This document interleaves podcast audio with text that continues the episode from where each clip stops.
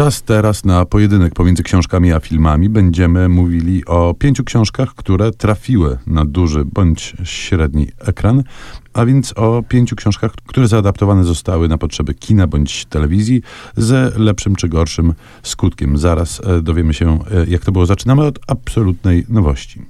Tak, bo film pod tytułem Player One mm, jeszcze niedawno gościł na ekranach kin. On się spotkał z dość chłodnym, powiedziałbym, albo przynajmniej niegorącym przyjęciem, e, mimo że reżyserii podjął się sam Steven Spielberg. Ja przyznam, że też jakoś do kina na niego nie poleciałem, natomiast sięgnąłem po książkę, która stała się podstawą tegoż filmu która nazywa się no, obecnie y, Player One. W pierwszej polskiej wydaniu nazywało się Ready Player One, y, tak czy inaczej po angielsku. I autorem jest niejaki Ernest Klein. I muszę powiedzieć, że bawiłem się doskonale. Dawno nie miałem tak wielkiej czytelniczej przyjemności przy obcowaniu z tekstem i muszę powiedzieć, że sam się trochę tym zdziwiłem. To znaczy, jest no to tak, książka... no bo to po pierwsze wydawało mi się, że to jest książka dla młodego czytelnika. Po drugie, z e, tego co rozumiem, to główna atrakcyjność filmu Spielberga polegała na różnych tam wybuchach, eksplozjach i efektach. Wizualnych sprawach. No tak. Natomiast książka jest rzeczywiście pomyślana dla czytelnika pewnie młodszego, ale zarazem, Szymonie, dla nas, dla jednak... Yy, no, nieco starszych niż najmłodsi czytelnicy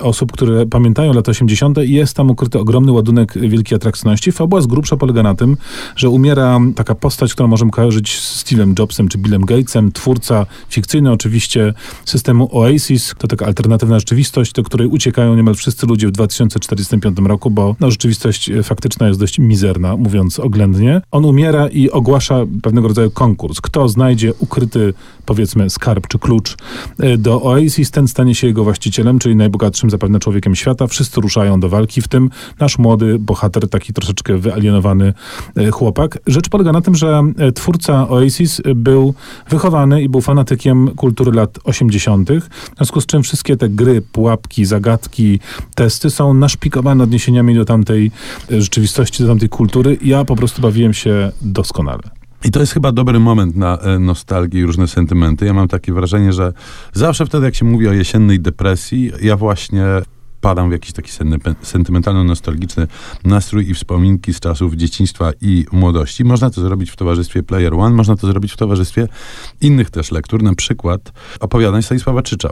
Mm, zebranych w tomie, mm, między innymi nim zajdzie księżyc, Ale chcesz powiedzieć, że czytałeś, to tom, zo, no. Chcesz powiedzieć, że czytałeś Czycza, jak byłeś dzieckiem? Nie czytałem Czycza, jak byłem dzieckiem, broń Boże. Ten tom został zekranizowany przez e, Barańskiego. Film nazywa się oczywiście Nad rzeką, której nie ma.